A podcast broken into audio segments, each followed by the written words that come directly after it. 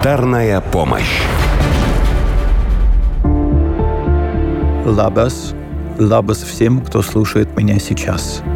И сразу к делу. Это новый проект, аудиопроект, подкаст. И я его автор Линас Скурда. Я не политик, не политолог, я преподаватель. И знаете что? Мне надоело. Надоело, как нам врут, и вот уже почти два года, как мы задыхаемся в этой лжи. Мы уже почти выучили украинский язык, чтобы разговаривать с людьми, которые к нам приехали, и все мы запутались. Да и как не запутаться, если нас обманывают? Недавно мы слушали новогоднее обращение президента Литвы Гинатаса Науседы. Красивое. И вот, как он сказал, каким будет будущее, зависит от нас.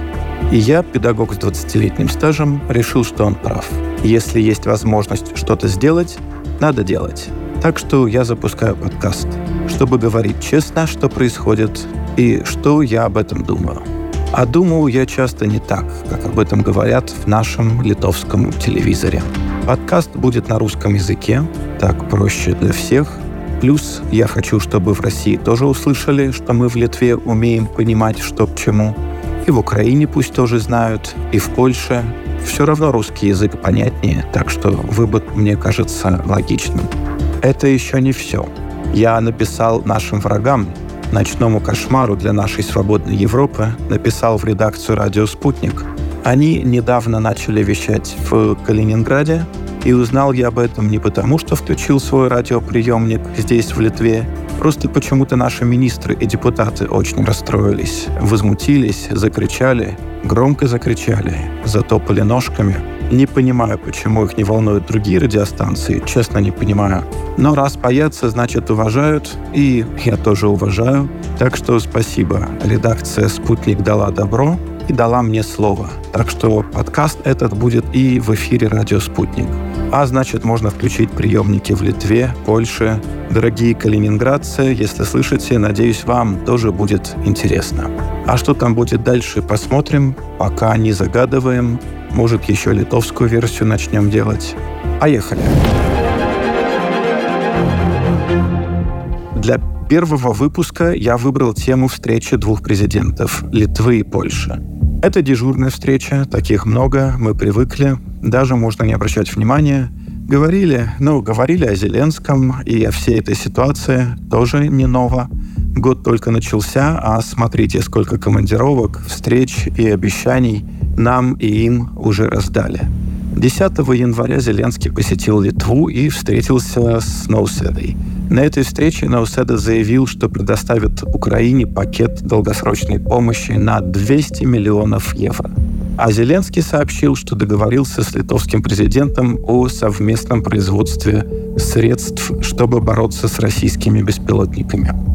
Через два дня, 12 января, Зеленский назвал свои недавние встречи с балтийскими союзниками очень продуктивными, говорил о военных, политических, экономических аспектах после визита в страны Балтии. 19 января министр обороны Латвии Спруц и наши коллеги из Литвы и Эстонии подписали соглашение о создании Балтийской оборонной линии на заседании Комитета министров обороны стран Балтии. Эта линия будет укреплять восточную границу НАТО. Про оборонную линию и про стены мы как-нибудь еще обязательно поговорим, поговорим, посмеемся, скорее всего, даже не раз. А сейчас я вот очень хочу обратить внимание на другое. Еще одна причина встречи двух президентов Литвы и Польши – участие в памятных мероприятиях, связанных с восстанием 1863 и 64 годов. И тут ведь действительно лучше бы забыли, но нет. А раз они не забыли, то и я напомню. Что это было? А было вроде бы так. В том восстании ребята попытались восстановить Речь Посполитую. Восстановить такой, какой она была в 1772 году. Большой, крепкой. Все началось 10 января 1863 года и тянулось до июня 64 Какие-то мелкие группы повстанцев еще держались до октября 64 то есть почти два года. Ничего не напоминает? А последнего главаря, генерала Станислава Бжуско, арестовали в апреле 1865 -го. Последний повстанец, большая историческая знаменитость, который одиноко шарился по северо-западному краю, Василий Конопатский, его войска вычислили и поймали в октябре 66-го. И самый последний, кто там в королевстве польском выживал в одиночку, Штефан Корчмарик, он каким-то чудом выжил до июня 72-го, 1872-го. В конце концов восстание провалилось. Да и могло ли быть иначе? И что потом? Потом российские власти стали, конечно же, еще активнее давить польские национальные идеи. Так что за что боролись, как говорится, на то и напоролись. Но как готовились? Как готовились к этому восстанию? Тут я попробую покороче, но это важно. В конце 1862 года у нас была такая тайная команда. Она и готовила восстание. Команда большая. 20 тысяч, 25 тысяч человек были в это втянуты и планировали поднять мятеж весной 63-го. Уже с лета 62-го этими штуками управлял Центральный национальный комитет, который создали, и в котором главный был Ярослав Домбровский. В Литве, в Беларуси при этом они имели свои комитеты, Литовский провинциальный комитет, и там во главе стоял Константин Калиновский. Они везде организовали кружки, вроде троек, чтобы вместе создавать как бы единую команду. Это не те тройки, что в сталинские времена. В XIX веке было иначе. Весь прикол в том, что каждый обычный член кружка знал только своих коллег и начальника, десятника, что делало невозможным легкое обнаружение всей этой тусовки заговорщиков. Восстание, кстати, в учебнике вошло под названием «Польское восстание», но участвовали в нем и литовцы, и белорусы, а помогали тут, и тут хочется сказать в кавычках «помогали», австрийцы, англичане, немцы, кто только не. В Виленской губернии повстанцы появились в феврале. В Вильно приехал Сараковский, добрался на прикладных из Петербурга, тут уже взял псевдоним Доленга. Сираковский объявил себя литовским и ковенским воеводой – он возглавил отряд, который на тот момент насчитывал более трех тысяч человек, и направился встречать десант на берегах Курляндии, который организовал Центральный комитет. Но пароход из Лондона, который вез оружие и экипировку для повстанцев, вышел только в середине марта, а добрался до шведского порта Мальма где-то в конце марта 1963 года. И там, вот незадача, судно арестовали – Правда же, какие параллели с нашим временем? Помощь Украине идет, но не доходит. Иногда вообще не выходит, иногда теряется по пути. Что-то ломается, что-то воруют, а то, что попадает на фронт, активно разбивается, чего нам, конечно, в европейских телевизорах не показывают. Но вернемся в 63 год.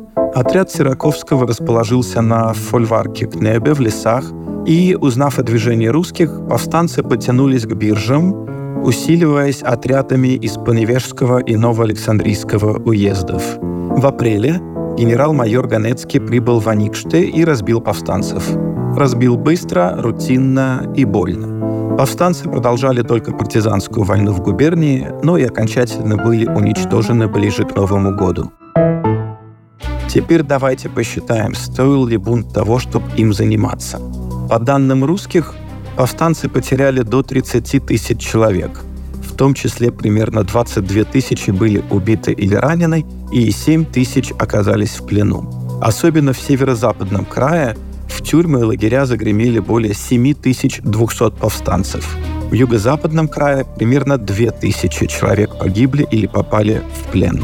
Если рассматривать только убитых и умерших от ран, то мятежники на территории северо-западного и юго-западного краев потеряли более 6 тысяч человек. Естественно, повстанцы преувеличивали потери русской армии и в то же время снижали свои. Так делается на каждой войне, и нынешняя, конечно, не исключение. Историки изучали много архивов, и сейчас есть общее понимание, что русские рапорты более точны в цифрах, так как большая часть боевых действий происходила на территории, которая была под контролем русских войск. Так что они могли точнее посчитать погибших после боя, в то время как повставнические командиры, возможно, думали, что некоторые люди разбежались, потерялись, спаслись и не были убиты, поэтому кого-то просто не включали в списки жертв. Еще одно число. В общей сложности на каторгу, на поселение в Сибирь или еще дальше были отправлены 38 тысяч человек. Повстанцы и им сочувствующие. 38 тысяч человек. Это как весь наш Мажей Кяй взять или выселить на Колыму или Марьям-Поле. Такой масштаб. Как бы то ни было, это все человеческие жизни, о ценности которых мы так любим говорить в наше время. Тогда тоже любили, и тогда тоже не считались. И сейчас то же самое. Особенно сейчас, поддерживая конфликт чуть правее и ниже на карте, ровно так, чтобы он не потух, а превратился в вечный огонь. И еще, польское восстание, в котором принимали участие и литовцы, было обречено, обречено изначально. В поражении восстания сыграли свою роль несколько важных факторов, из которых сейчас историки выделяют три основные. Если бы не они, конечно, возможно, восстание было бы успешным. Но сейчас это как на кофейной гуще гадать. Главное, что эти три фактора действовали вместе и привели к неизбежному провалу. Первое. Это невозможность привлечь крестьянскую поддержку. Во-вторых, невозможность союза с революционными силами в самой России. И, наконец, невозможность создать благоприятный международный фон для восстания, что привело к отсутствию реальной поддержки со стороны других стран. Почему мне кажется важным говорить об этом сейчас? Просто причины поражения польского восстания о них не спорят. Они приняты историками, их изучают в наших учебниках, польских учебниках. А то, что происходит сейчас, в этом так много параллелей с историей, уроки которой мы так и не выучили. Основными двигателями восстания были националистические силы и шляхта. Они понимали, что необходимо привлекать крестьян на свою сторону, но сделать это им так и не удалось. Они неудачно решали крестьянский вопрос, не смогли предложить эффективные меры освобождения крестьян от крепостной зависимости. Так что это привело к тому, что крестьяне не хотели, не желали поддерживать движение. Даже ошибка царя, который занимался крестьянским вопросом, не спасла ситуацию. Александр II пытался освободить крестьян по плану, который применялся в России, даже если это могло разорить помещиков – Однако крестьяне, освобожденные и получившие землю наконец-то, в итоге перешли на сторону царского правительства и помогали ему ловить литовцев, поляков и повстанцев. Революция была прервана из-за отсутствия поддержки и изменения стороны крестьян, что привело к военным неудачам восставших и окончательному их поражению. Сейчас мы тоже видим много украинского национализма во власти – но внизу, на местах, нет, не видим или почти не видим. И заметьте, как много приехавших в Литву украинцев говорят не на украинском, а на русском языке. Еще одна тяжелая загвоздка в восстании была в том, что они так и не смогли наладить нормальное партнерство с революционерами внутри России. При том, что в России с самого начала отнеслись к польскому стремлению к самоопределению с пониманием. Вот что Кропоткин, а это не какой-то предвзятый, а вполне объективный и известный революционер говорил тогда. Раньше Россия никогда так не болела за Польшу. Даже у умеренных людей тогда было явное мнение, что лучше иметь Польшу как дружественного соседа, чем враждебную страну. Это цитата. Но, несмотря на это, ошибки восставших в области национального вопроса в итоге сорвали попытки союза с революционными силами в России. А главный косяк, главный косяк заключался в том, что восставшие хотели восстановить Речь Посполитую в пределах 1772 года. Это включало в себя много непольского населения и оставалось нерешенным национальным казусом – эта замешанность в национальных амбициях и идеи восстановления старого национального гнета вступала в конфликт с национальными амбициями революционеров. В этот момент царское правительство не поленилось и сделало мудрую вещь. Оно смогло подчеркнуть националистический характер восстания как внутри страны для своей внутренней пропаганды, так и за ее пределами. Министр иностранных дел Российской империи Горчаков в ответ на возмущенные ноты иностранных держав четко писал «Мятежники не требуют амнистии, не требуют автономии или широкого представительства. Даже независимость царства польского для них была бы всего лишь шагом к достижению более высокой цели – владычеству в провинциях, где огромное большинство населения русское. Расширение пределов Польши до двух морей – Внутри страны произошел настоящий перелом, несмотря на сочувствие части революционных элементов, у большинства возникла иная точка зрения на восстание. И опять же, правда же, как будто копируют все в 21 веке. Опять национальный вопрос бывшего уже востока Украины, цензура и расчет на то, что прогрессивные русские поддержат украинский бунт. А с чего? С чего, простите меня, они должны это делать? Сейчас любую теорию можно красиво упаковать, переписать и попытаться продать. Но если продавать, то ведь надо покупать. А кто захочет отдавать свое за что-то чужое и ненужное? Глупо выходит, глупо, господа и паны. Так что вот, брат, еще одна причина, почему восстание пошло под откос. Им все было не по зубам с международной поддержкой. Вроде как с самого начала обстановка была неплохая, была поддержка от Великобритании, поддержка от Франции была, но восставшие все сами испортили своими выходками.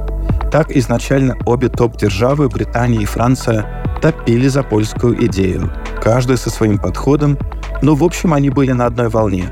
Наполеона III была своя игра, он видел в восстановлении Польши шанс подпортить старую систему, которая прижилась после Конгресса в Вене в 1815 году. Англичане, в свою очередь, больше держались за статус-кво того времени. Но в 1963 году у них было правительство Пальмерстона, которое к России относилось весьма не фонтан. Так что общественность этих стран, особенно во Франции, вцепилась в польское восстание. Все казалось ок, все казалось на мази, но восставшие сами себе все карты перетасовали, и международная поддержка так и не сработала. В 1863 году три топ-державы – Великобритания, Франция и Австрия – отправили ноту в Петербург, где потребовали свернуть репрессии и вернуть полякам государственность. Ну, еще несколько стран, типа Испании, Португалии, Швеции, Нидерландов, Дании, тоже присоединились к этому ору. Только Пруссия поддержала восставших, но это было немножко не то. В итоге, даже при такой поддержке, лидеры Британии отмазались и сказали, какую Польшу вы восстанавливать хотите? Познань, Галиция, тогда же вы разозлите Пруссию и Австрию. И что тогда? Мировая война? Нам это невыгодно. Франция тоже боялась браться за это сама. Им было важнее поддерживать Британию в ее колониальных приключениях, типа интервенции в Мексике и захвата Южного Вьетнама. Так и сейчас. Вроде и хочется побить Россию чужими руками, но не может. Потому что риски слишком высоки. Россия может и тут уколоть, и там придушить. Норвежским газом сыт в Европе не будешь. А соседи финны уже вынуждены границы закрывать, потому что Россия что? Может иммигрантами из Африки финское княжество затопить. Так что вот, Пусть Науседа и Дуда встречаются, но помнят. Помнят уроки истории. И правильно их интерпретируют, а не так, как им удобно. Или вот я так даже скажу. Использование исторических событий в качестве политической платформы – это выглядит как попытка отвлечь общественность от реальных проблем, создавая иллюзию единства вокруг прошлого вместо решения настоящих вызовов. Такая фраза нашим политикам, наверное, понятнее будет.